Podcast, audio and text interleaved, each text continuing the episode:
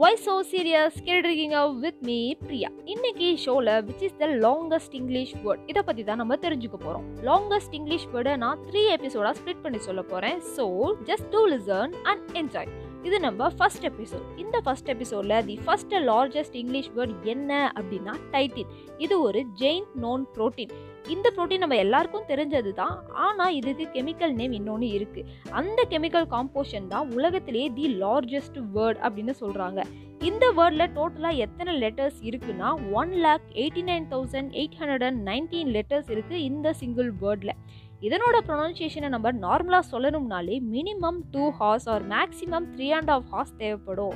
இதை ஒரு அட்டம்ப்டாக ட்ரை பண்ணி கண்டுபிடிச்சிருக்காங்க.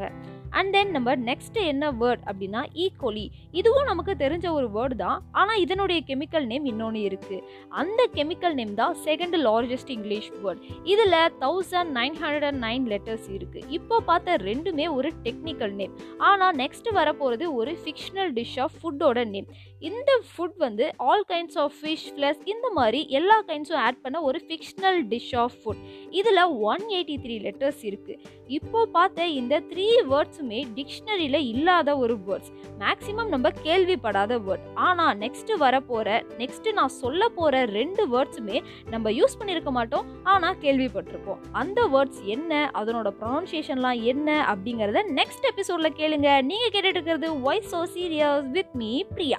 இனி ஹாப்பினஸ் இருக்க சீரியஸ் எதுக்கு?